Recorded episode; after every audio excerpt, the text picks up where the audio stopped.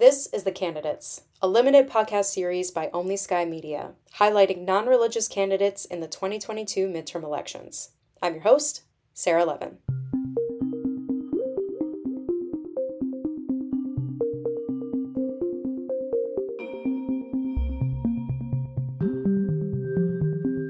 In this episode, I'm speaking with Meg Rosenfeld, who's running for state assembly in Pennsylvania to represent District 139. We cover a lot in this episode healthcare deserts in rural Pennsylvania, abortion, and what it really means to be a public servant working for the people, and a lot more. Take a listen.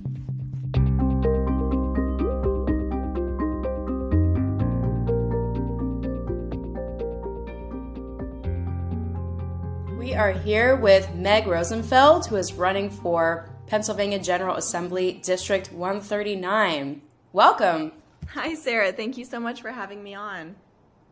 Thanks for being here. I'm really excited to talk to you about your race and um, your platform. And but first, I wanted to talk to you about running. And this is your first time running. I am as an open humanist. What has that been like? Does it come up? Um, is it something that you find really impacts um, the ideas you're bringing to the campaign trail? I don't think it's impacted my campaign in so much as my relating to voters.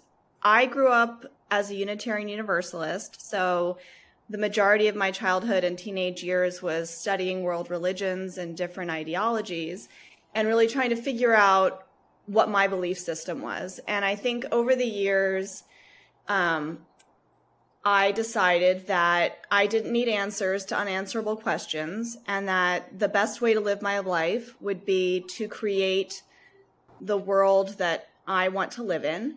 And that meant being compassionate towards other people and helping other people. And so, without the idea of there being some sort of external reward or final reward after I die, um, my philosophy has always been try to make this the best thing in your experience. Whether there is something after we die or not is sort of irrelevant to how um, we should be living our lives right now.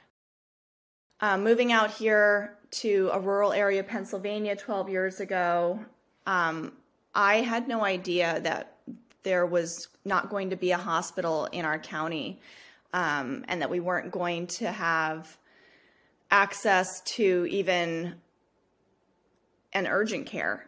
Um, two years into moving here, my eldest son was diagnosed with terminal brain cancer, and we didn't know if he had days or a year or so to live. It turned out that he had 30 days.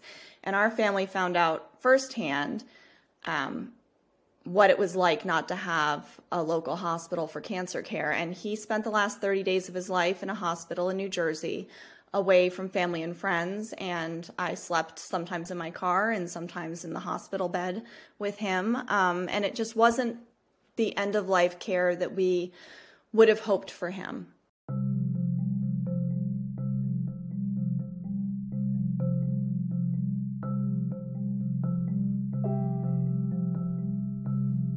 That was a really difficult experience for us but what really motivated me to run was knowing that it's been 10 years since that happened and absolutely nothing has changed.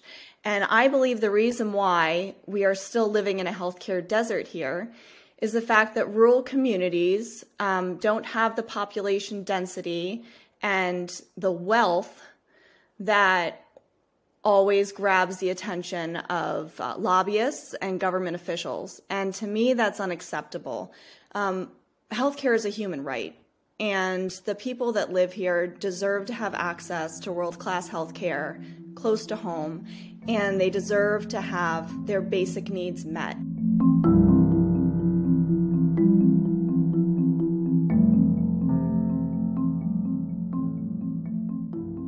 And I don't understand why anyone would be squirreling away money for a rainy day fund when they know that their constituents are suffering. And I've only seen my platform reinforced through the conversations I've had with with the community members here. I've done a lot of time going door to door and making sure that I am getting a very clear and deep understanding of what the local issues are because that's what a state representative should be doing. They shouldn't be telling people what to care about. People should be telling their state representative what to care about. And that has been my main focus. Not only has our government completely forgotten about the basic needs of the people here, but most of my time has been spent getting to know these small nonprofit organizations that are trying to do the work that our government should have been doing in the first place. Mm. We have a food scarcity issue here that is just it's so heartbreaking. I I have been volunteering at a local food pantry and the number of families and individuals that they serve just continues to rise. I went over to a local hospital in the Wallenpaupack area um, to donate food that our campaign, uh, one of our campaign events had had raised, and this young woman in the middle of her school day came up to the teacher we were walking with and pulled her aside and asked her if she could take home one of the bags of groceries from the school food pantry at the end of the day. And that that was a really difficult thing to think about um, one of our young people in the middle of their school day being worried about whether or not they were going to have a meal for dinner that should be the last thing that any of our students are thinking about in the middle of their school day. And I would love to see our government officials stop prioritizing um, the lobbyists in the big oil industry or the natural gas industry and start focusing a little bit more on their constituents and and their quality of life because when they're focused on on giving big corporations kickbacks and and not on the 59 year old down the street who is legally blind and isn't eligible for senior services yet due to his age and can't facilitate any of his own doctor's appointments. We have a big problem here. We have a human problem. And, and to me, that's a government problem. If we do not create a universal healthcare system we will always be in the situation where the wealthy receive health care and the poorest of us don't. So, can you speak a little bit more to just maybe how we need to change policy and just change our thinking around how we do social services? Well, I can tell you that our social services here are really struggling, um, especially with even having enough people to hire. We have a high turnover rate for social workers. It's difficult to find social workers to hire in this area. The caseload that our um, children and youth uh, social workers have is astronomical, and they can't adequately address all of the needs of all of their clients at any given time because it's not humanly possible.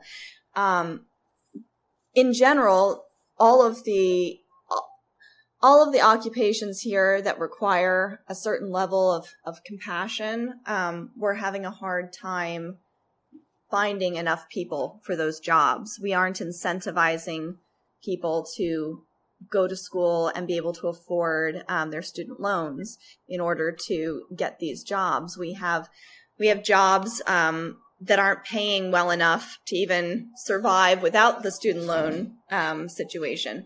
There's a mom that I know. Um, her child has has very significant special needs. She is wheelchair bound. Um, she needs home care nursing around the clock, and this mother is worried about when her child ages out of the system at 21 um, that there there's a lottery. There's only one space available for care for, for an adult who is over 21 who is wheelchair bound in this area.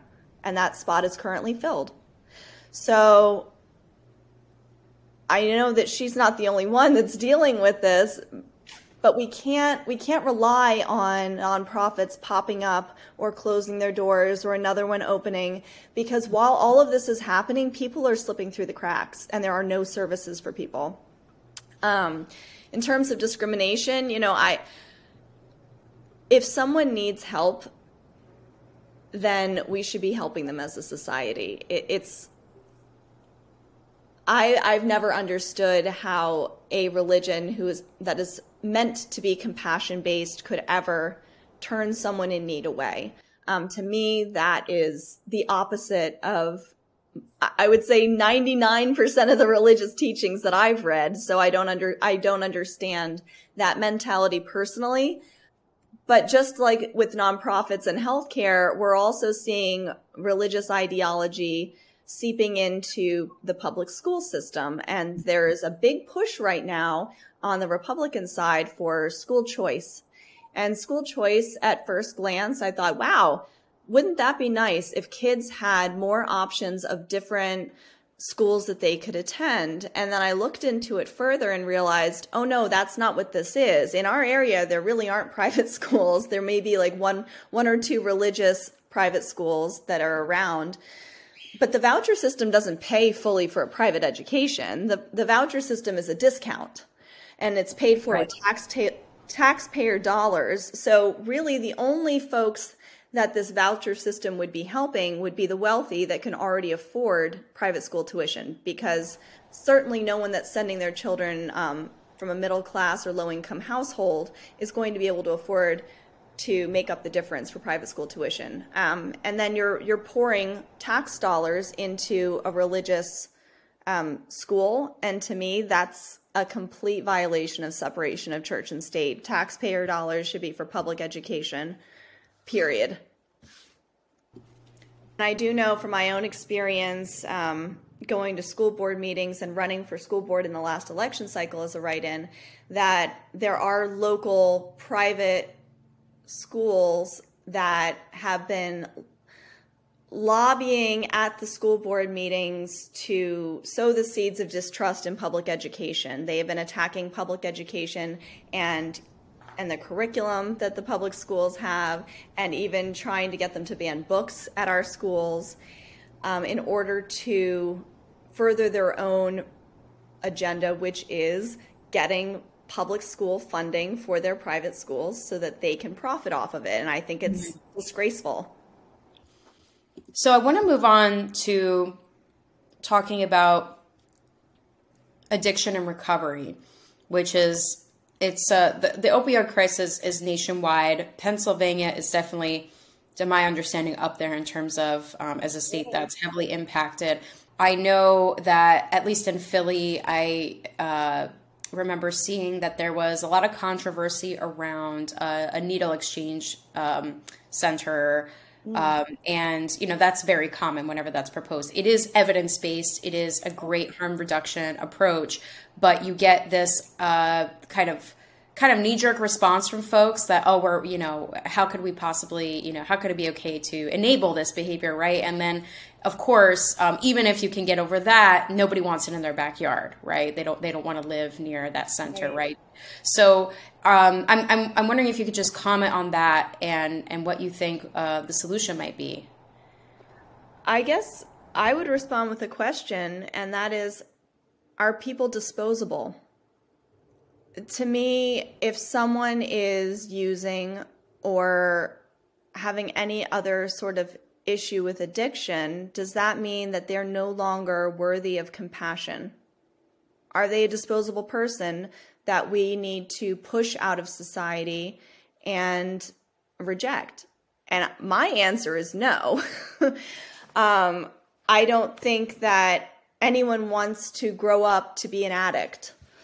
I don't think any addict is happy remaining an addict. Um, and it doesn't mean that their life is not worth protecting. If an if a needle exchange would help save someone from contracting HIV AIDS or hepatitis, why why wouldn't we want to prevent further harm to any individual? There's been so many studies with animals that, not with humans, but with animals where they study addiction behavior and they'll put they'll put an animal in a cage by itself. And they'll give it the option of eating or drinking a drug.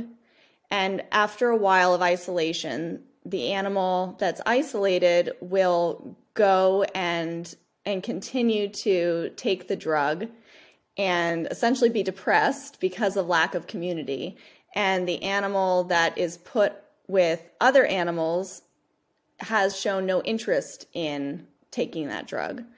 So I think that a lot of a lot of how we address people should be just that basic lesson that we can take away from observing animals in scientific studies and that's we can't combat addiction or depression or any other issue that is becoming an obstacle to the human condition by isolating because it only makes the issue worse.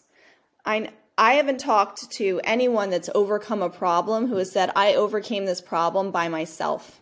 Right. Right. And so I would just call on on people to be that community for other people because I know that sometimes addiction or depression can feel uncomfortable for for anyone who hasn't experienced those issues. And it it's almost scary. And I think the fear and the stigma surrounding mental health issues or addiction issues is really the thing that we need to start addressing as a society. Because it doesn't make you less of a human because you have mental health issues. It doesn't make you less worthy of love or community. In fact, it just means you need it more. Is there an issue that you feel like is really really important but just doesn't get enough attention or maybe it's just not not a sexy issue but just has a huge impact that we haven't talked about yet the arts um, lack of funding for the arts in school um, i'm also a, a, ballet teacher at a local school my husband is a an oil painter a fine artist um, and our public school that we send our children to is excellent but they their main focus is on college prep or sports. It, there's really not enough funding for the arts. So for me personally, I would love to see um, more arts and sciences programs in our in our schools. Um, aside from that, like we haven't discussed the elephant in the room in this election cycle, which is abortion, um, and that was actually the one issue that I hoped would never come up um, during my during this race. But why?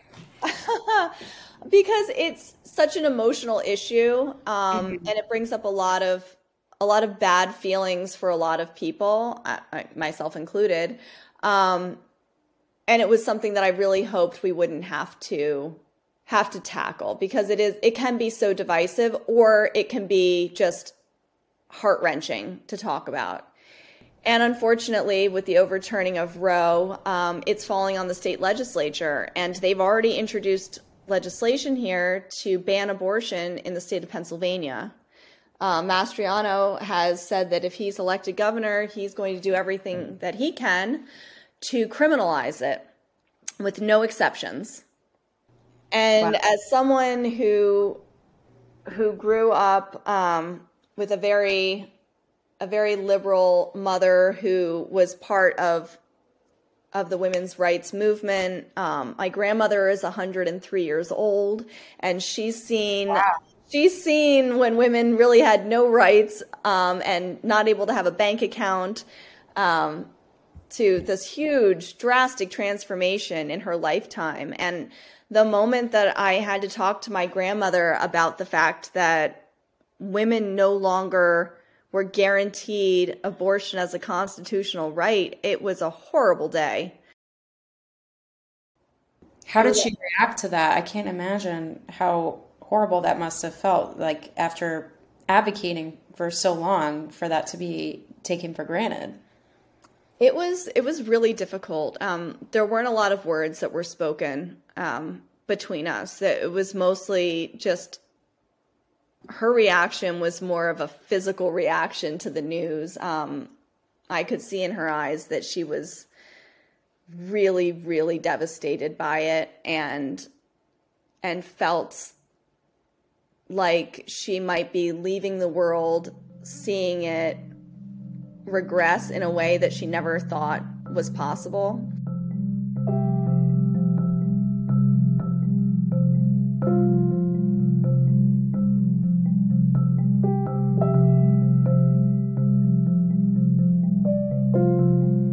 I I had my first child when I was 20 years old.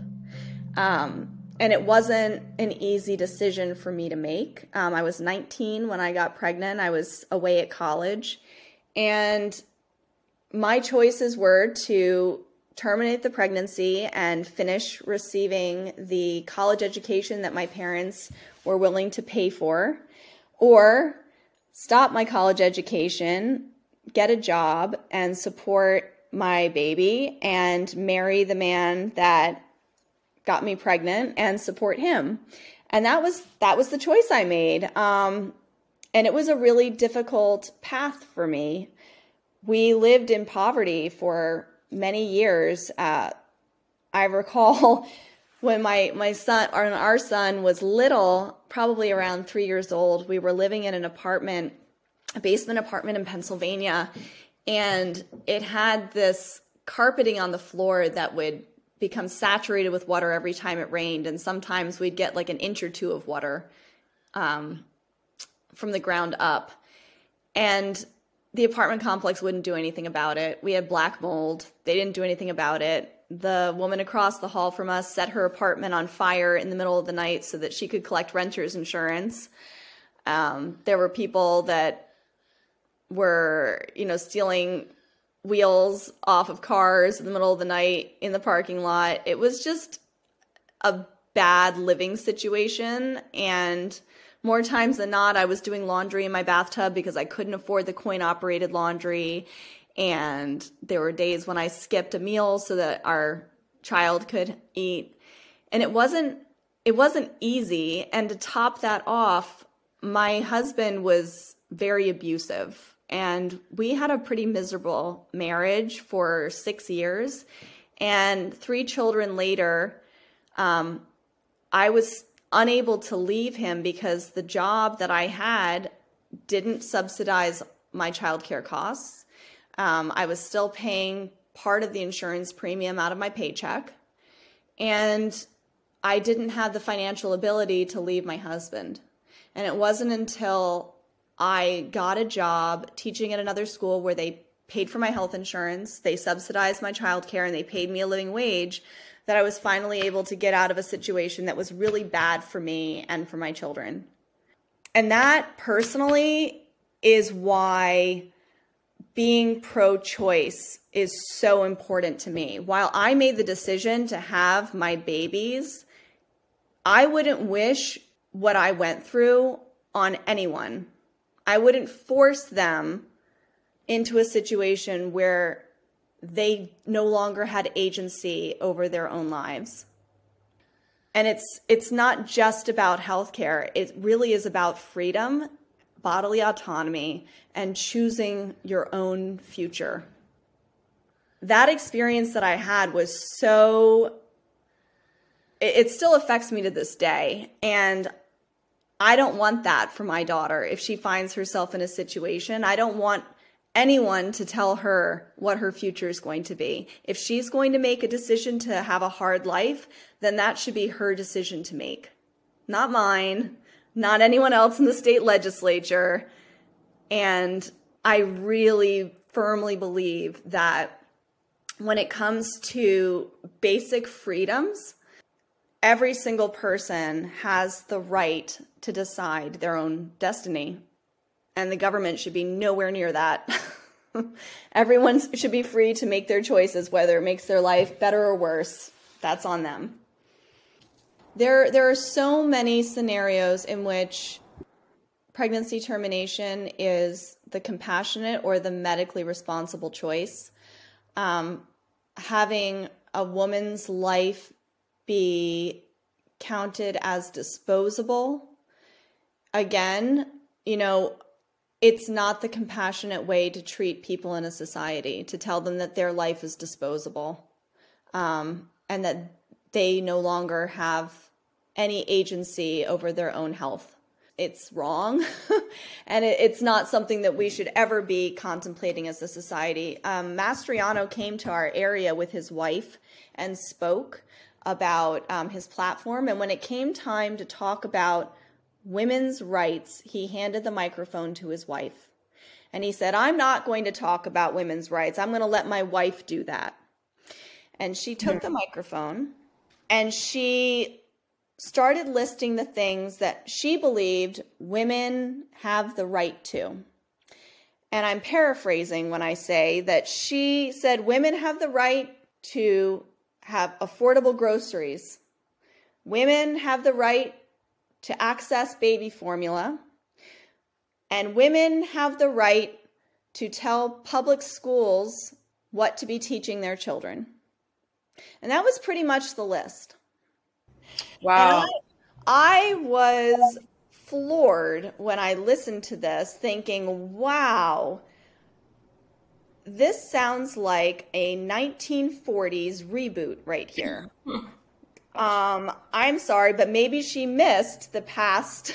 the past few decades of how women now are, you know, equal citizens. And in Pennsylvania, we have an Equal Rights Amendment Act for women. Mm-hmm. Women are equal citizens to men in the state of Pennsylvania.